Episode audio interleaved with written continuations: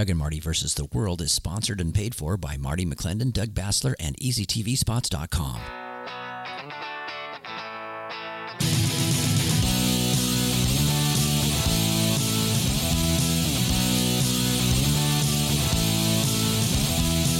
Round one, go.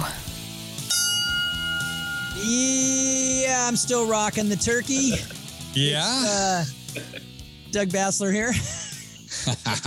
How many uh, trips did you go to the food, by the way? This is Marty McClendon. and It's an Marty versus the unlimited number.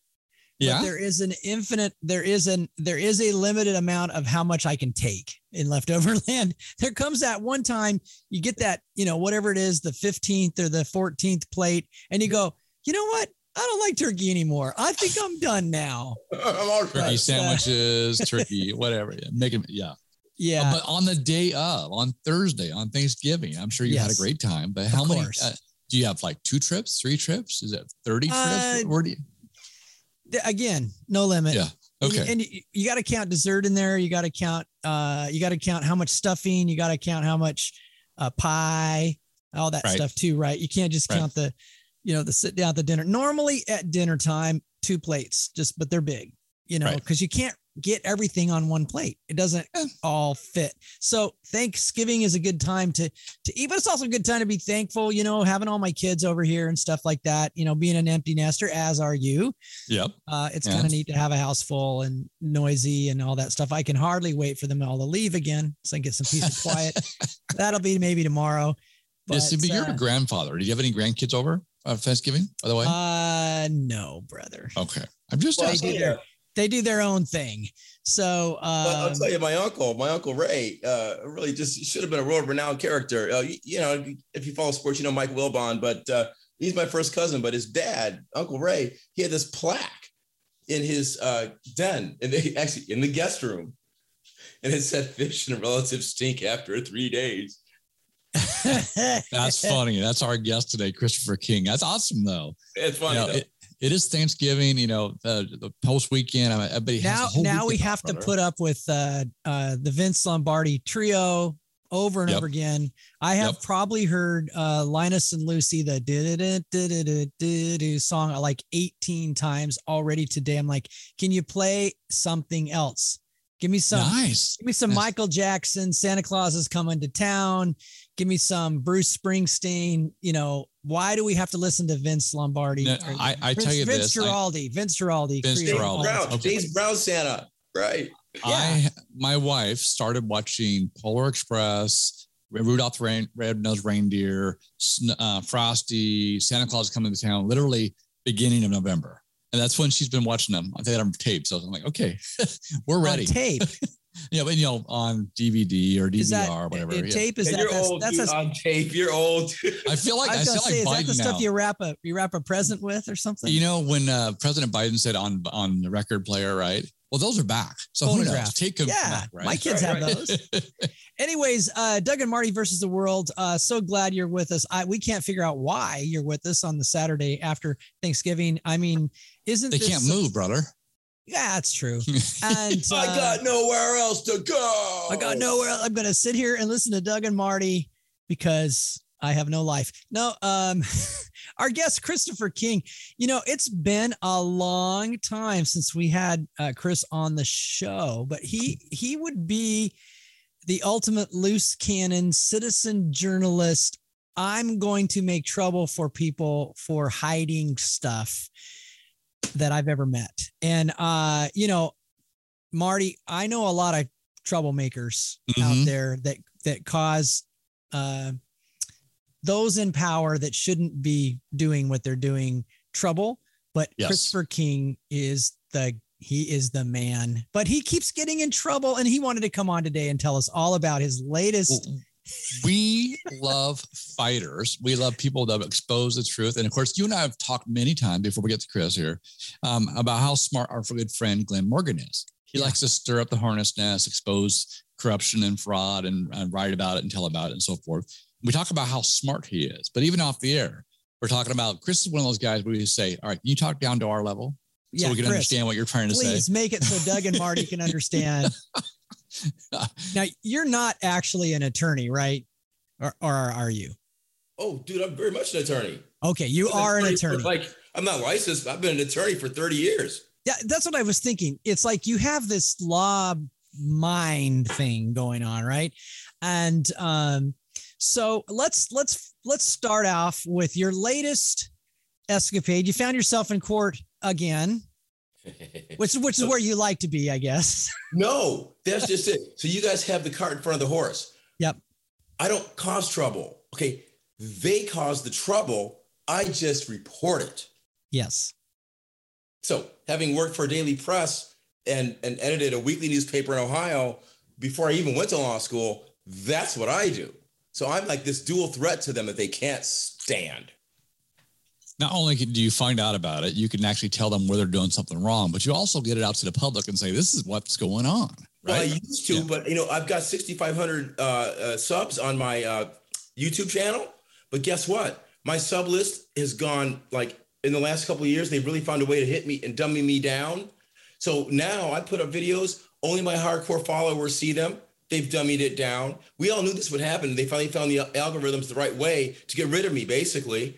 And you know, they can just evaporate you, which is why I'm so happy that now I'm in a position to leapfrog that because we can't talk about this. Like I told you, right. I have Hollywood stuff pending, and they know it, which is why they really hate me right now. But again, with Hollywood stuff, the best thing to tell you until it's signed is don't say nothing. You'll mess it up. So, but I know this know, is not the subject of the, today's show, Doug, but that right there, we've been seeing it at every level, every conservative commentator, people that had uh, 100 million followers or 30 million followers or whatever it may be, that right now their posts have been silenced, where it's like one tenth of what it used to be. So, I, yeah, hey, my like, my my followers cut in half, brother. I went from 15 to seven ridiculous. Couldn't figure that out. Then I found out that they talked to my sister and she filled them in on me. So that I don't think it was an algorithm. I think it was yeah, well, a, a, relative. Yeah, yeah, yeah. yeah. what they're doing is, and it, it doesn't like for me because you can't put me in a pigeonhole. I mean, I'm basically libertarian, but we talk about that. But you, they can't put me in a pigeonhole. It's whether or not you question the establishment in any way. So, yeah, they, then they'll come after you. You're into free, you're into freedom. I'm into freedom. I'm into t- talking about like the, the, the, truths of what went on, which we'll get into now yep. with the, the cannabis industry and why that judge did what she did. Like I say, uh, as we discussed pre-show, I'm going to tell you guys the, the the, the the microcosm of what just happened in court, and then the macrocosm, the worldwide view, and why it matters to our listeners, right? As well. Yeah. So yeah, uh, right. before we get there, I have a question. A quick, yes. it's going to throw you off just a little bit. Is how do you choose? How do you choose, brother? um, what you jump into because there's all kinds of corruption, there's all kinds of fraud out there. There's all kinds of things you could be like, hey, you are a dirty, rotten scoundrel and you're doing this. You know, is it just something that, oh, look, this is bad. I'll investigate this, or do you choose? It finds me. Okay. You know, uh, yeah. the case with Liko Kenney, I can talk about that one. That one's definitely, we're going to be inking that soon. That case involved uh, Bode Miller, the skier, his cousin. I, when I lived in New Hampshire, I, I, you know played around the tennis camp up there that they're part of, and I found out that he had shot a very bad cop, and this cop is implicated in a lot of things. And this so-called passerby picks up the cop's gun, executes Liko. It's it's unbelievable, right? And I'm like, and then they cleared it up in, in like um, 36 hours, cleaning the whole thing up. I'm like, wait a minute, you can't. This is double homicide right here. You can't clean up a jaywalking ticket in 36 hours. And it was Kelly Ayotte. This time it was a Republican doing the dirt Mm-hmm. Um, you know, Dems do it too. But so anyway, uh, 14 years later, this happened 14 years ago. And now we're finally dealing with a production company that appreciates me, appreciates what I do and what my partner does. And we're going forward. So that's all I can say about that. But uh, it just finds me. And I, I mean, some cases I don't, it's there's a vibe sometimes. There's a temporal nature to it if I'm too busy with what I'm doing in life to take it on. Um, but with this particular issue here, that's that we're going to talk about, which is um, uh, I'm going to go in reverse for a minute. It's what happened with cannabis and what they've done with cannabis to get rid of blacks and to also oppress the entire community of cannabis.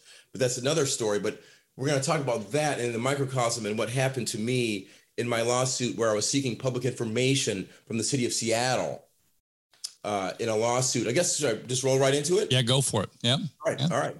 You know me, I'm not too shy.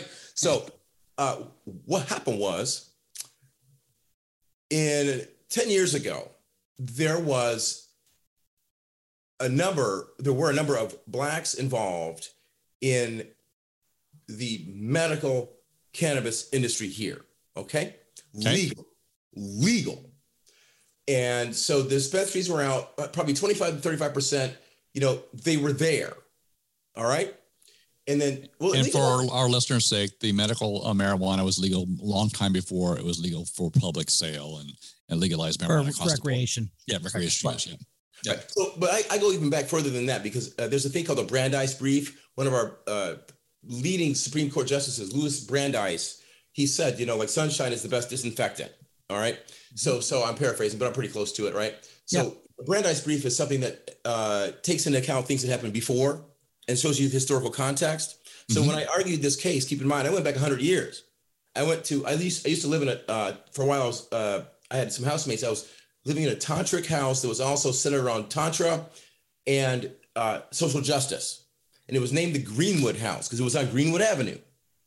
And Greenwood is where Tulsa happened, where you had independent blacks on Black Wall Street, blacks minding their own business, doing a libertarian thing, legal, prosperous, and then they got killed, murdered, taken out, and the government did nothing about it. So it was like, wait a minute, why are you doing this? Why are you taking this from us? And that was 100 years ago. So now we flash forward to the so-called progressive Seattle era, right? Mhm. right?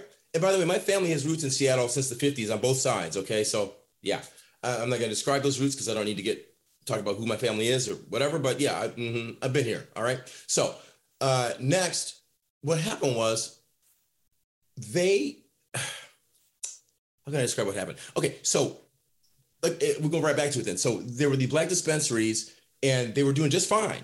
Everything's great. And one such dispensary was the Game Collective. And the Game Collective got busted right before I moved here, like 2012, right? Okay. Brian Corbray, consummate professional. Okay. He's also in the media as well. But Brian Corbray was a consummate professional. He had three stores, right? And one of them was right near where I ended up living in Shoreline. And what there was a, a memo out at the time called the Ogden Memo, which I did not know about till later, but the Ogden Memo said feds should not interfere with state cannabis if it's legal medically. Later on, that became superseded uh, or augmented by the Cole memo, which said you should not interfere with recreational. But before the Cole memo, there was an Ogden memo. Got it? Got so it. what Jenny Durkin did when she was federal prosecutor, this was years before I met her on a, on a, a journalist assignment. What she did was she came in with Lombardi, that guy, he's a federal prosecutor, his son, Vince Lombardi's son, a federal prosecutor here. Okay. And then one other one, they came in and they went after Breon. They had, and I got video of this stuff up, guys. I can send you the link later so people can see the video. They did a, a, a they started a documentary on it, but they raided the place, turned him into a felon, said he was running drugs with the disciples out of Chicago, uh, said he was running a cartel.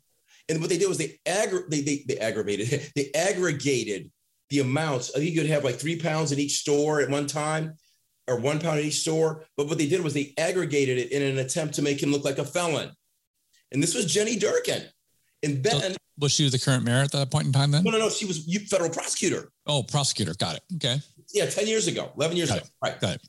So, so that's what happened. And then even told uh, Mr. Corbray, look, if you, if you say in the plea bargain, he had a public defender, you know, like, and they didn't have enough money to, because they took all the money and all the assets, so court, right, raided it, and he goes, He sees hey, it. Yeah. you know, bought their nieces and nephews some nice cars and shit, you know, and stuff. So, excuse me. And so, um, there's no factual basis for what I just said. This is my opinion. So, um, I'll say what is my opinion. Okay. So anyway, so, uh, yeah, and they they had no assets, so of course he's got to get a, a public defender. So then, with the public defender, told him is like, look, they sent black boys to prison. All right, he had a family, trying to make him into a rogue. The guy's raising four children. He's always been with the same woman forever. He's like the antithesis of, for, for me. I mean, I I got to go from relationship to relationship. I mean, I, I think I've been a, with a woman the longest time for like six years. Been with the same woman like I don't know, like 25 years. You know what I'm saying? You know, so so I mean, like they made him into like this person that he wasn't. It's the same way they're making me into something that I'm not. And so let's get right to what happened. We sent a letter, Breon and I, and another guy named Aaron Barfield, who's a, a black um, cannabis uh, professional too, sent a letter to Jenny Durkin about a year and a half ago, something like that, right? We asked for a meeting with her. since we're now in the equity era, right? And Breonna is able to have a new facility in medical. And, and so here's the thing keep in mind, we went from 25 to 35% in Seattle to zero, 0% ownership in recreational cannabis now for blacks. All right. There's a reason for that. And it, goes harkens back to Wall Street. I mean, I wrote my brief. You know what I kept saying in my brief, guys? No, Negro, you can't have that. You know? Okay. That, uh, that's not a libertarian construct. Libertarian says, get yours. Can I help mm-hmm. you? Can you help me? That's not a libertarian construct. Libertarian construct says, get as much as you can legally. And you're going to leave me alone. I'll leave you alone. Let's help each other if we can. Mm-hmm. And, and, and so this is, you know, what, what Durkin did was so foul. And she told him, if you speak about it, she took his voice away, which is ties into what I'm about to get to right now. She took his voice away and said, if you talk about it, you're going to prison. So now we come to this lawsuit where since they ignored, since Durkin and City Hall ignored us, all right, even though I used to run videos for City Hall, know, whatever, they ignored us. And then I said, I want every discussion, I want every piece of paperwork that resulted from our request. And I had sued City Hall similarly three years ago when I asked for all the mortgage stuff from them and they didn't give it to me. And they settled with me then. It wasn't a lot of money, it was like three grand, whatever, but they, they knew they, they had, had run foul. And we also know that Dirk is being sued now by the Seattle Times for not producing text messages, which I asked for and never got. Mm-hmm. We also know that a year ago, Art West sued uh, uh, City Hall for skirting the Public Records Act. They settled mm-hmm. with him for like 35K. All right. This is a fact. So they hired the same firm that was defending against me, which they paid 30 grand so far, right? 30 mm-hmm. grand instead of just having Mayor Durkin talk to us. Uh, what, what's up with that?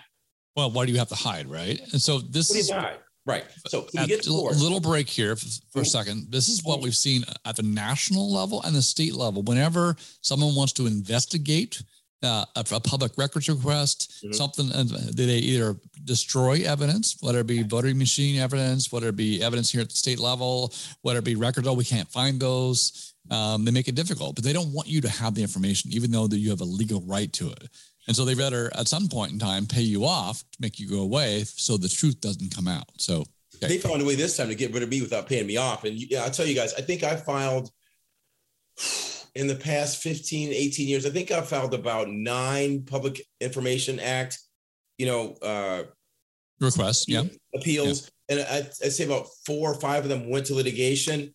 I've won almost all of them. I've lost like, this is like the second one I've lost. All right. And even the first, the, the one, the other one I lost in New Hampshire, some noted legal scholars I found out they went back and said that the court didn't do it right. So really, I've really lost one, this one. So, and it's so crazy. So what they did was Dirk had never had to answer anything.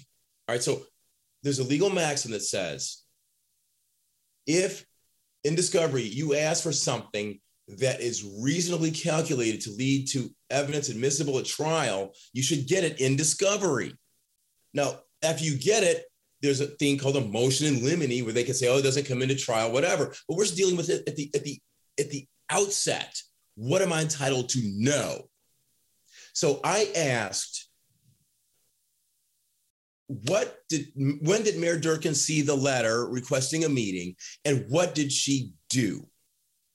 Now that is clearly reasonably calculated to lead to admissible evidence because whatever she did as a public official has to be documented. She's a public official. That's right. So if, she, if her, her, secretary gave her secretary, assistant, uh, whoever, mm-hmm. walked the letter into her office and she went, I'm not talking to Chris and throw it in, in the trash can. Mm-hmm. Is that documented or that something she, can't you do that?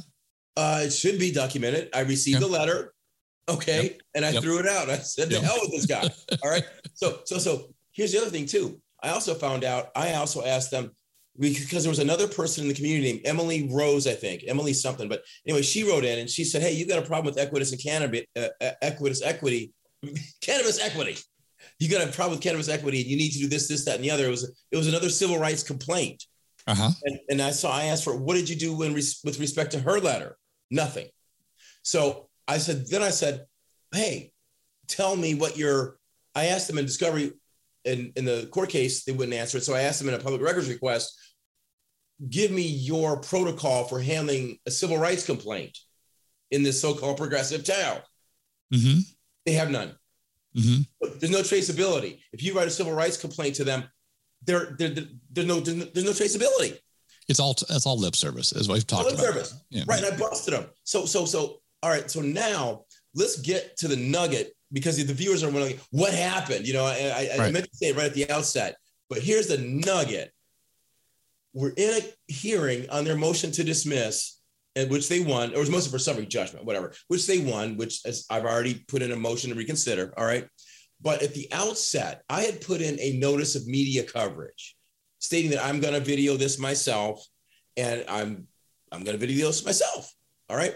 So I get a notice the morning. I put this in like weeks before the hearing, right?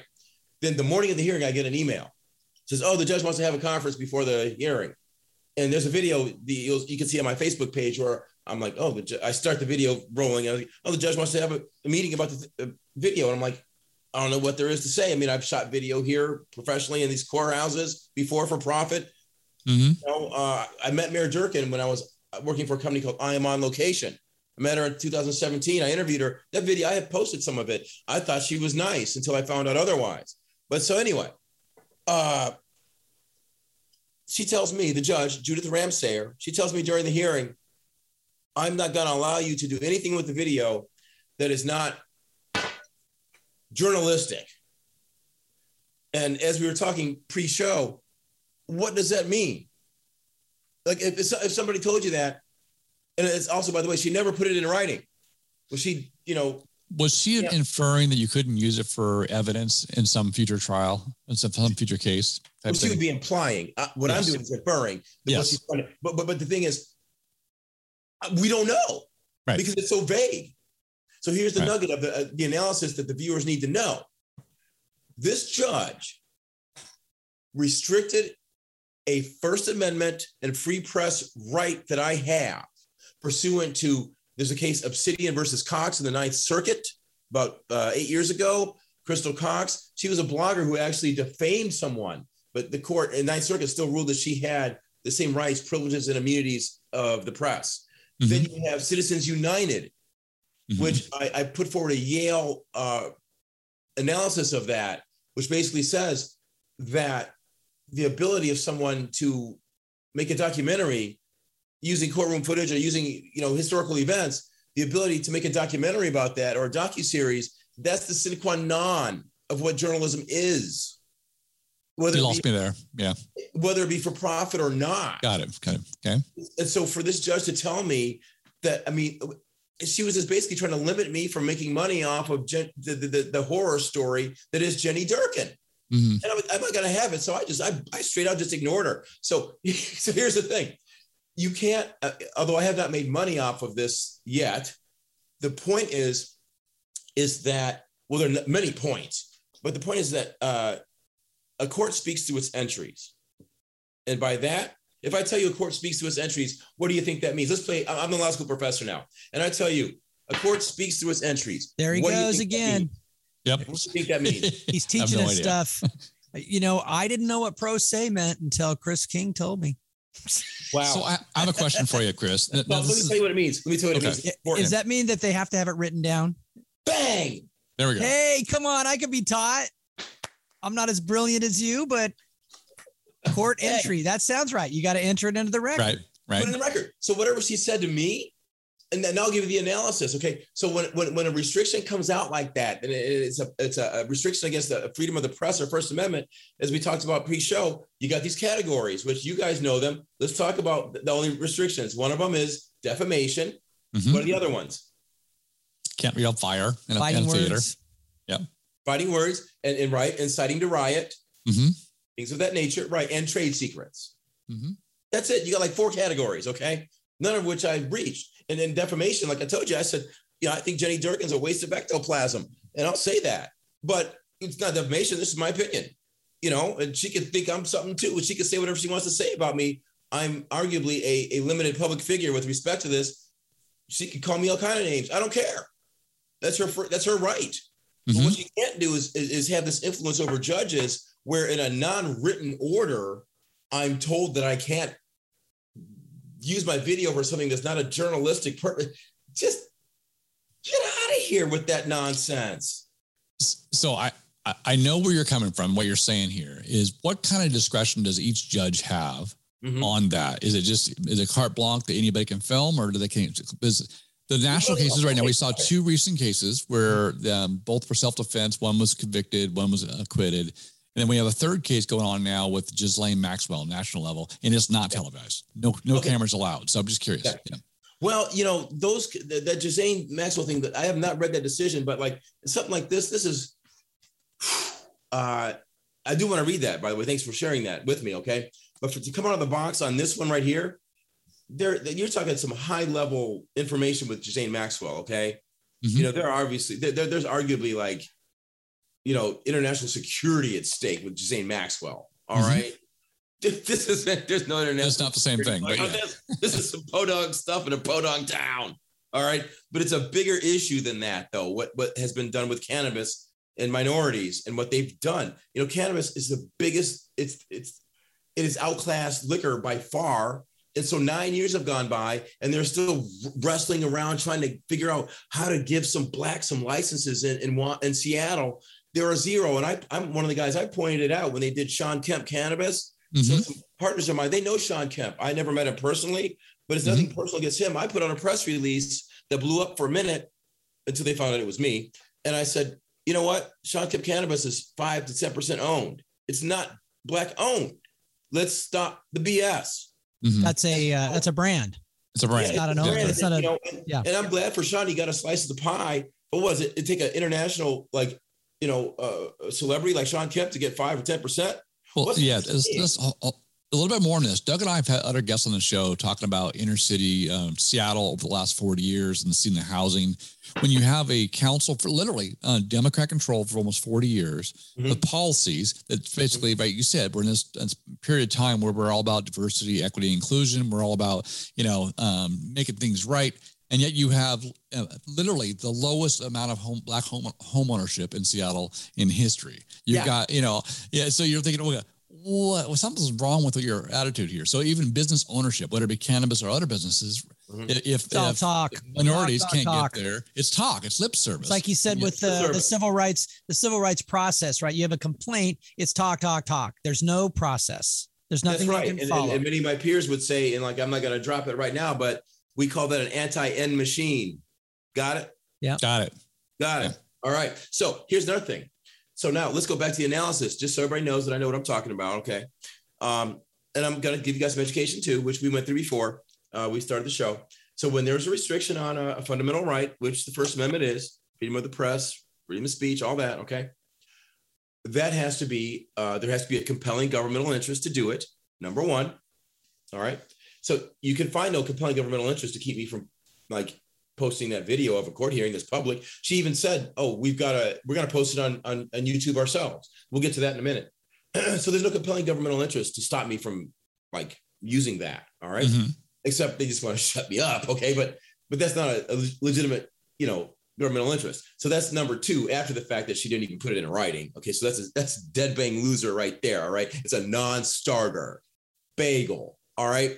So you have that. Then you have the non compelling governmental interest. There isn't any. Then uh, it has to be narrowly tailored as well. Okay. Which it isn't because it's like the only thing the court can tell me to do with respect to that footage is not to defame anybody and not to incite anybody to riot and not to use fighting words. But that's already the law. I know the law. You know, if you look up, uh, I mentioned earlier before we were on air, you folks look up the case of uh, uh State v. Lessin, L E S S I N, out of Ohio, the flag burner. I was Terry Gilbert's law clerk. You had Gold Rotatori on that case. And the way it works, guys, is the law clerks in law school, we do all the work. The lawyers give you the direction and they tell you what they want. But the law clerks, we had access to Lexis and all that. We do the work. I wrote half that brief. All right. And it, it got overturned because she was a flag burner, which for the record, I don't necessarily agree with. I would never burn a flag. All right. But unless she's inciting to riot, she's legit. And so that got overturned in the state of Ohio. And then I also won civil rights jury trials based on the First Amendment. All right, that was my thing. And so, dude, to deal with what I'm dealing with now, it's just annoying. It's it's it's it's it's it's, it's legally repugnant. It's morally repugnant. It's just it shuts So- the conscience. I have a question, another follow up question. Then, do you think this judge does this on a regular basis? Did she single you out um, based on your reputation, or did she single you out based on your skin color, or you know all those things? Is this something that it happens regularly to people that ask questions, or is this something specific? That's a fair question. It is a mix of Okay. things. I have no question that the way I've been treated before and the way I've been treated in the courts, it is a mix of my ideology, uh, my intellect, and you know the fact that I'll push it because you know I didn't have kids. All right, I got four motorcycles out there and a dog. Those are my kids. All right, so I don't give a crap what somebody's saying to me. Like, what are you gonna take my family away? No. Well, actually, somebody did kill my last dog, and they covered that up. Oh, the lawsuit was horrible. We well, actually was one of the was one of the highest settlements ever in the state of Washington for a killed dog. Adam Karp. Adam Karp is an animal lawyer. He's the best. He and I worked together. We handled that. And my ex and I still talk about that. Just it's just, you know, unbelievable. So anyway, That's low. I That's just love low, killing man. someone's dog, man. That's the not that- cool. the way that- the way that telling happened, you. it's unbelievable. It was unbelievable. So anyway, so you guys might have seen Pepper earlier. So anyway, that's fucking there's Libby. Libby the There wonder dog. Oh man, come on. Yeah. Anyway, so uh, you know, so uh, you know, it, it's a mix. Okay. Like I say, it is not strictly because I'm black. It's not strictly because I'm going against the system. But I see, um, I've seen white guys get shut out of court too. All right? Mhm. Yeah. Um, but I there's this another level. It's one of those things like like Kyle Rittenhouse said. You know, God, what if I'd been black, or what if I'd been had less resources? You know, what would have happened then? You know, so it's it's it's still out there. It's an issue, but anyway. So to return to the uh, Mhm. the analysis, so we got the no compelling governmental interest. We Mhm. have it not narrowly tailored. Then the other part is it can't be overbroad or under inclusive. All right. And these two concepts kind of dance around. All right. But you get it overbroad, under inclusive. So the, the, the most fun one is the fact that it's under inclusive. Because think about this the judge said it's going to be on our Facebook page, I mean, on our uh, YouTube channel. I haven't found it yet, but let's assume arguendo that it is. So it's sitting there, and uh, let's say somebody decides that they're looking around YouTube and they want to make a documentary about First Amendment cases. So they see that video up there, and they're like, "Oh wow, that looks interesting. I want to, I want to, I'm going to use that for a documentary." Right, I want to submit it to you know whatever channel, okay? And they do it, and they get paid. But wait a minute, there's not a problem for them because the judge didn't give them any order. Got it? There's no, there's no like rights to uh, you can't borrow this. There's no like disclaimer saying you This have to is a get. public hearing. Ah, okay. Yeah, yeah, yeah. And my buddy Ann Continelli, she's out. We we we we- worked on a case in Boston. I was the first videographer. I had a radio show in Boston, and it was about this guy named Darrell Jones. He says Darrell Darrell Jones, innocent blog spot. That's my blog. Um, I helped expose his wrongful uh, conviction like ten years ago. Finally, it was so crazy. They defamed his girlfriend, and I got her lawyers. They sued the hell out of them for that. Collected like half a million. They said she was having sex with inmates. It was crazy. All right. Then, and I've been, it was crazy. I mean, that, that was Boston Herald. Okay. So then um, I did a radio show about that. Then it started blooming out and blooming out. Eventually, she got the Innocence Project involved with Darrell's case. He got out uh, after 32 years of wrongful imprisonment. All right. They, they tried him again. The jury was out for one hour. Okay. By that time, Ann Continelli was working. They were the they're they're high end videographers. I mean, I'm like I'm pretty okay with what I do, but they've been handling it now. So she and I work together. That's what they do. They shoot videos in courtrooms, and then they they work with Netflix or whoever they're working with to sell them. That's what journalists do, right? Uh, you mean And then- and journalists need to uh. I mean, like, what you know, what what's the issue here? jour- journalists need to pay their rent and eat and stuff?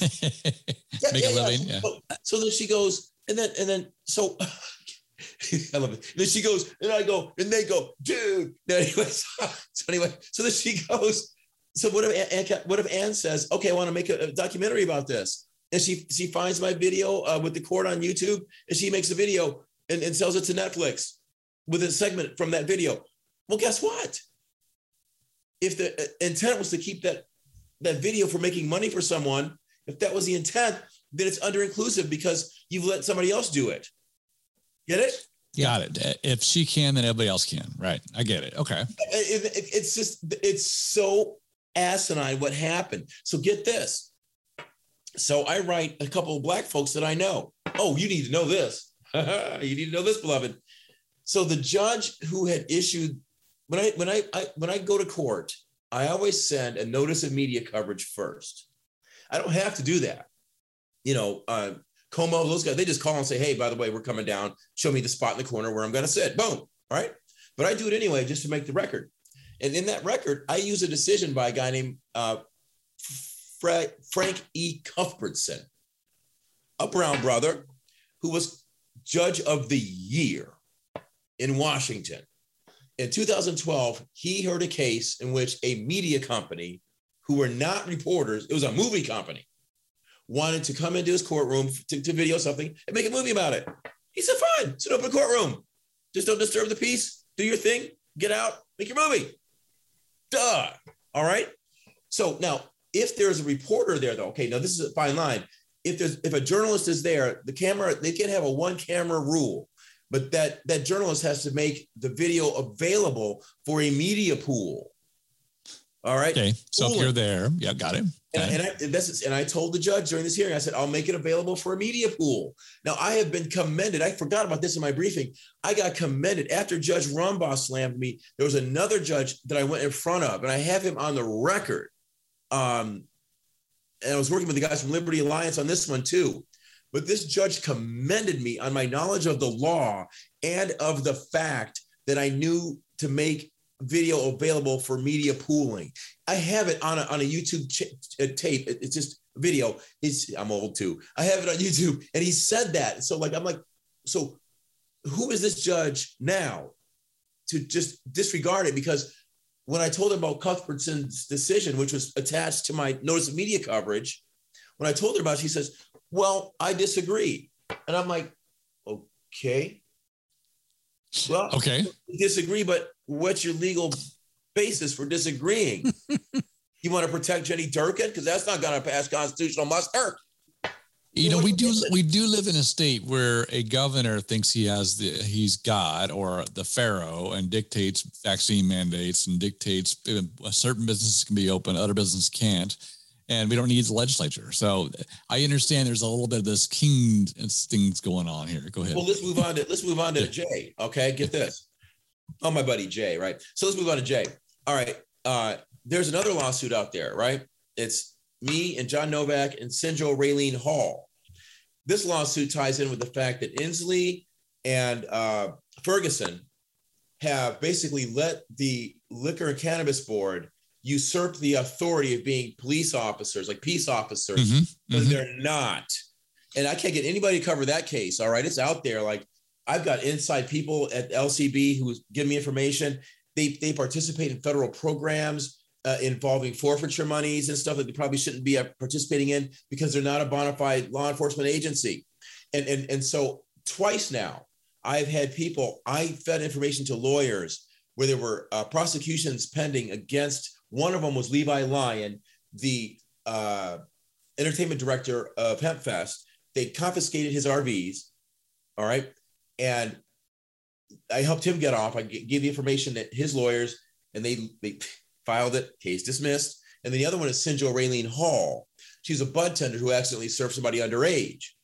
Now, it happened to be that the agent, John Jung, who was her agent, he's cool. He's a whistleblower. All right. And I think he just resigned, by the way. His last day was the 19th. All right. He, he can't stand it.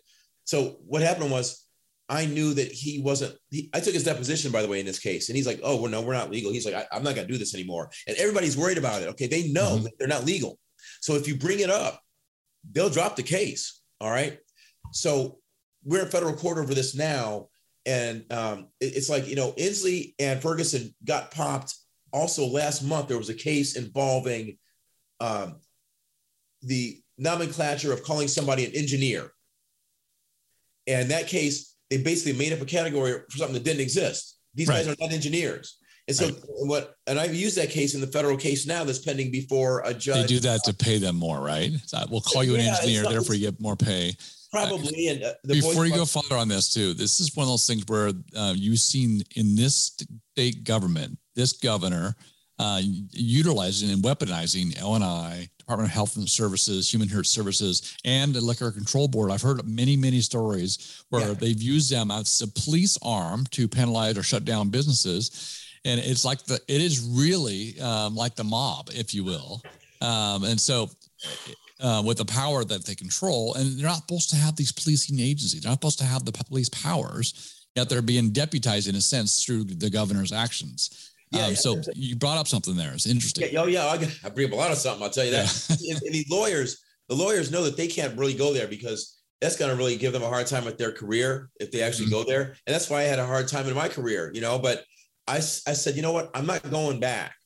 And You, I said, you "When have to. back- The thing about you, Chris, is you got to do it right. You got Yes. that. You got that inside. You get that moral compass inside. You says we're going to do the right thing, regardless of what the personal con. You said, yeah, I got my dog, got my motorcycles, and God bless you for motorcycles. But you guys Right. with the dogs, man, you have no life. Hey, we love Um, dogs. Yeah. I know. I was like, you can't have anything nice if you have a dog. So I told That's my right. wife. So, um, because they're going to find it and they're going to put they're going to put the mouth on it and it's going to get hurt. But um, anyway my dog is a sweetheart, though. I'm lucky. Both my dogs have been great, we, man. we were well, we were laughing because my neighbors set up uh all these lighted reindeer in their yard right for Mhm. Christmas, and one of the one of their uh, pit bulls come over and decided that it was time to go to the bathroom on one of the and that Uh, reindeer don't, that reindeer don't light up no more. Uh, my my dog tonight literally just took his his little collar off and chewed it up in pieces and laid it out in front of himself. So he goes, I don't want this. I'm like, how'd you get that off, dude? They're God, oh smart. God. They're so smart. Now, Wow. now motorcycles, on the other hand, that you know, all three of us ride, so all three of us are, you know, we know Yeah, that that's right. motorcycles are proof that God is good and that He loves us.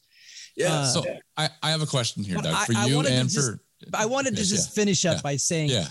You know, one of the reasons I wanted to bring Chris back is that fact that he of what he just said. You know, at personal cost, you know, when you're doing the right thing will probably cost us something. But Chris, is it worth it? What is it worth it? That's the question I have for you. Absolutely. And Yeah. why? Tell me why it's worth it. Because I finally got a Hollywood contract. The But you payday know, came. I mean, a, a Hollywood contract is wonderful. And No, but you know, seriously, guys. congratulations. But Seriously, yeah. Uh, I finally, and you know, that's a shorthand for saying that someone's finally hearing my voice Mhm. in a way that will help me actually maybe one day retire. You know, Imagine that, right? imagine So- that, right? Right. So, you know, it's it's an honor to be, and the people I'm working with, and my- writing partner, the people that we're working with, are just beautiful. And you know, it's I would rather deal with the barracudas in Hollywood than deal with the barracudas uh, wearing robes any day. Because once you have somebody with you in Hollywood, you know, if you have the right relationship, you're good. Okay, like a made man almost, right? I love it. So Well, okay, I that, but you know, I I should- I- I but follow be up with that though. You know, I, I Uh, should be comfortable. And and Yeah. whereas, you know, uh, the sacrifices, like I say, if, if somebody, and eventually I think somebody will make a, a documentary about my life. It's crazy. And like I say, it- you know, it- it's going to be called the fiefdom the fiefdom. Okay. because even in press, even though my, my credentials are impeccable, like, no, I didn't write for the New York Times, but I wrote for the Indianapolis Star. I wrote for a daily. I edited a weekly. I won civil rights trials. I've done all that stuff. I ran a title company. For for Christ's sakes. I mean, I don't know if that I'm sorry if that offended you, but I mean, like for for Christ's sakes, you know, no no T, just two S's, right? I mean, like, you know, like when, when I was in law school, I always did the Seinfeld. I was like, what are you talking about? You know, like this is ridiculous. You know, so I just look at it and I say, wow, you know, despite your acumen, you know, my law school was in top 50 at the time, you know, I, despite all of that, to see the flack I've gotten in my career is incredible. And let me go back real quickly. I was gonna, I was gonna tell you about the two black men. So Frank Cuthbertson is one of them. He was, uh, he still is an adjunct faculty member at Seattle Law. Okay. Another one, look up Bryan Adamson, B R Y A N, Adamson, right? Mhm. He went to my law school, Case Western. He's back there now. He was a, a, a, a I think he was a tenured professor at Seattle Law. He's badass, all right? But he's, you know, he's on the right side of the tracks. hmm And- But he'll tell you, if you he, he, he knows that he, I'm on this side of the tracks. You know, he knows that I know what I'm talking about, right? So I wrote, I emailed both Bryan and his honor about this at Seattle. I mean, and I was like, you guys, look at this hot mess. And you know, Mhm. it's not my fault. I didn't go looking for this trouble. This judge is issued a completely unprincipled decision to uh, uh, to trammel my First Amendment rights and my free press rights in an unwritten order. That I, I know they're wrestling with that right now. So I wrote the law firm, by the way. Brandy B. Belanda is her name. Brandy B. Belanda with Savitt. Savitt is the law firm. S A V I T T. I wrote Okay. her. I said, "Hey, you guys, are you all going to be representing?" I said, "Will you be repping?" That's what we say. We say repping. We say, "Are, are you repping uh, Her Honor on my appeal and my motion for reconsideration, or, or is she going to just fend for herself on that one?" And and I I- and then I guess no answer came back, and I said, "I guess the potato's still baking in the oven. It's getting pretty hot. Nobody knows what to say." I like it. I like it. Yeah. So so the before our listeners, but Doug, I want to get this out. Go ahead, uh, go ahead, Before I finish, uh, I know we're wrapping up before. For those listening, think about this. We started off with cannabis, the issue here, trying to get a meeting with Jenny Durkin. When Washington State, through the Supreme Court decision, basically legalized drugs, just period. I mean, you're, you can have three ounces of heroin on you, you can do whatever. Um, you've got grow operations across the state that are making tons of money when it comes to marijuana and cannabis and whatever. Um, why do you think that that they're they made such a deal right now in the inner city in the black community uh, for these these legal operations? I mean, I mean, you- in, in a nutshell, you have this thing where everybody, the common person, will go, "Well, there's drugs everywhere. It's legal, right?" Uh, and yet there's a a focus on this and a, and a struggle for black owners to get into the business. Well, like I say, all goes right back to what happened in uh, Tulsa 100 years ago. Mhm. You know, all goes right back to Black Wall Street. We, black, Negro, you can't have that. And that's it's just the same thing uh, uh, perpetuated and perpetrated today. And you know, my mom, by the way, she was very much a civil rights person. My dad was too, but my mom, she was a um, she was the head admin. All right, uh, she was a, a human resource specialist at GE. So, uh, you know, big war company, right? My dad worked for a war company too, Diamond Shamrock. He's a chemist. All right. So, you know, I wasn't raised by no dummies. you know what I'm saying? So it's like, I, you know, but mom, we used to read the paper together and she, she would like just, you know, gosh, he saved all my civil rights cases when I used to be in the paper before the paper started saying, whoa, whoa, let's, let's Right. just own him out. Right. But thank goodness she, she did that. I was too busy lawyering back in the 90s, you know, and, and she saved him. And thank goodness for that. But uh, otherwise, so- I, you know, I'd be like, oh, I can't prove that. I can't prove that. I can't prove I did that. You know? Right. Follow up on that. Law school, educated man, educated family, done very well in life. Um, is it because the cannabis industry makes a lot of money? Is it because it is that why is that a focus versus something else? It's control. It's money. I mean, it's it's it's everything. Like I, I also covered some stories that, that the major press wouldn't talk about, even though they hinted at it. Um, New York Life, major bigots. They were involved in the slave trade a long time ago in America, right?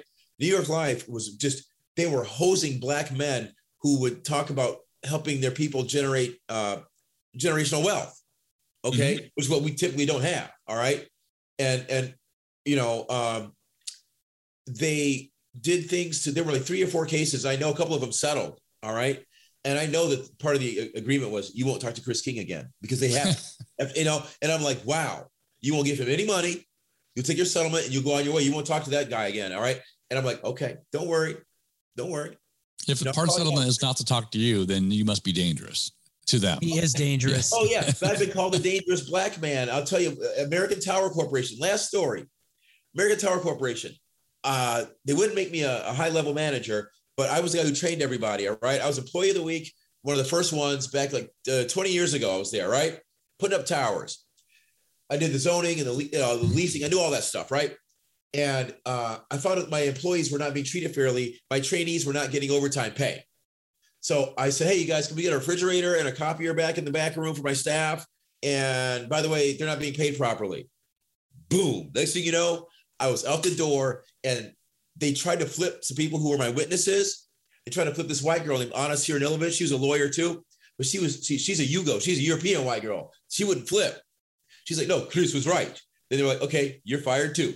So then so they fired her, and we end up like, oh, it was wild. We shoot everybody. We, we sued them.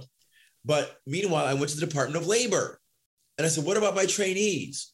What about that money? Guess what? 400, no, $380,000, which is nothing to them, but I was right. And so meanwhile, the staff, the, the one of the VPs, Jody Mitchell was her name. She called everybody together at lunch and said, Hey, if you see uh, uh, a black guy about 5'10 out here, he's got a sob. he's got a black sob. he could be lurking around the grounds, he could be dangerous. And I'm like, whoa. So they she thought nobody would ever say that. You know, he's a dangerous black man. And there's video I had we we we we reenacted that. Okay, that's online. All right. Before there was a YouTube, we did this. And so I'm like, wait a minute. You know, oh, you know, those dangerous Saab driving black men. Well, you know, the Saab might be one, it might be a different story. I'm not sure, but you know, well, you know, they're, you know, they're born from born from jets, so I could have some weaponry in there. That, well, there you go. Okay. I don't think they put the, the engine in. I didn't see too many fast Saabs back in the day, but still. Oh, yeah. oh, mine were. Oh Were they? All man, Marty, you missed out, Marty, man. That you Saab out. Turbo will get out of here. Yeah, that's that was the car. You hop that thing up, you give it a stage one or a stage two. Look, There we I go. would walk, I would walk a five liter Mustang on the. I had the a had a friend Oh, yeah. back in the in the uh, late nineties. Man, he collected those Saab Really? turbos, man. That was his car. He had like five of them babies, and he's like, sounds like a- nothing could touch him. Nothing I had 12 Saabs.